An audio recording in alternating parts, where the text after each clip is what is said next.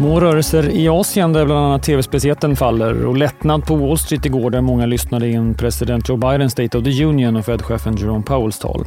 Stockholmsbörsen ser ut att öppna uppåt. Du lyssnar på det i Morgonkoll. Jag heter Alexander Klar. Vi börjar i Sverige för priserna på bostäder fortsätter nedåt. Priserna på bostadsrätter och villor sjönk med 1% i januari jämfört med vad vi såg från Svensk mäklarstatistik i december.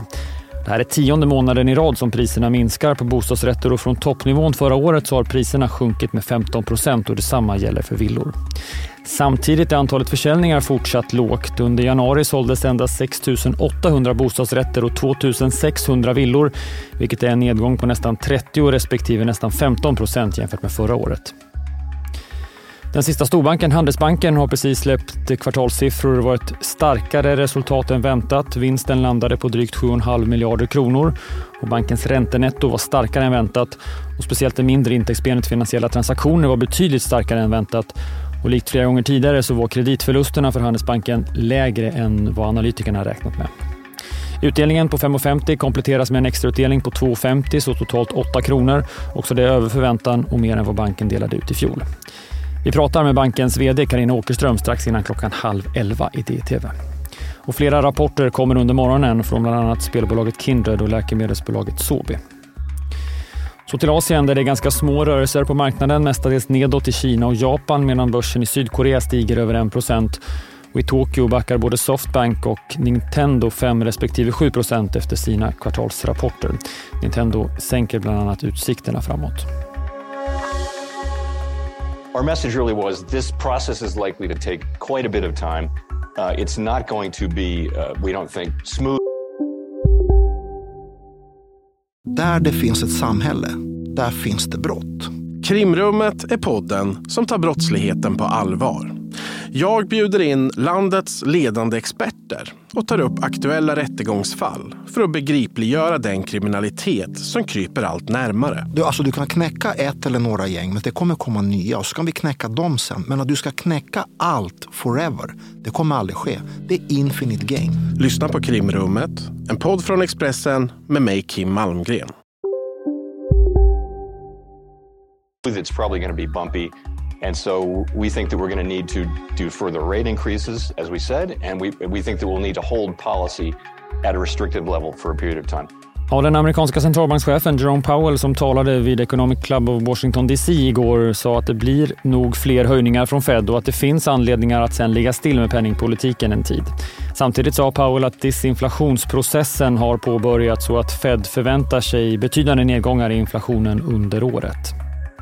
Marknaden som tolkade Fed positivt och duvaktig förra veckan vid räntebeskedet gjorde detsamma igår och Wall Street handlades upp. S&P 500 steg 1,3% och Nasdaq närmare 2%.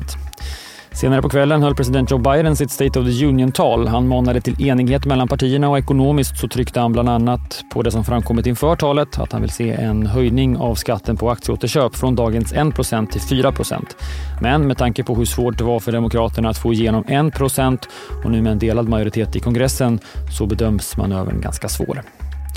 Amerikanska techbolag fortsätter att kraftigt skära ner i personalen. Nu senast är det videokonferensbolaget Zoom som säger upp omkring 15% av bolagets arbetskraft, ungefär 1300 personer.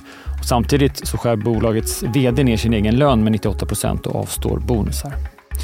Tillbaka till Sverige. Som sagt, flera rapporter på agendan idag. Det är tv-sänder extra från klockan 8 med Kindreds vd Henrik Kärnström i studion. Bolaget har ju redan flaggat för svagare siffror i kvartalet och beskyllt bland annat fotbolls-VM i Qatar. Bortom rapporterna en del spännande makrodata under morgonen. Hur mår egentligen den svenska konsumenten? Ja, dåligt enligt de flesta mätningarna. Och klockan 8 kommer siffror från Statistiska centralbyrån över hushållens konsumtion och vi får också en uppdatering om industrins orderläge. Idag är det onsdag och det betyder att flera nya poddavsnitt kommer från DIs övriga redaktioner, inte minst från Ledarpodden. Du hittar den och de andra där poddar finns. Jag heter Alexander Klar.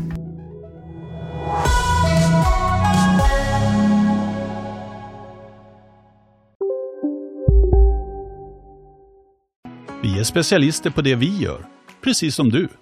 Därför försäkrar vi på Svedea bara småföretag, som ditt. För oss är små företag alltid större än stora. Och vår företagsförsäkring anpassar sig helt efter firmans förutsättningar. Gå in på svedea.se/företag och jämför själv. Svedea.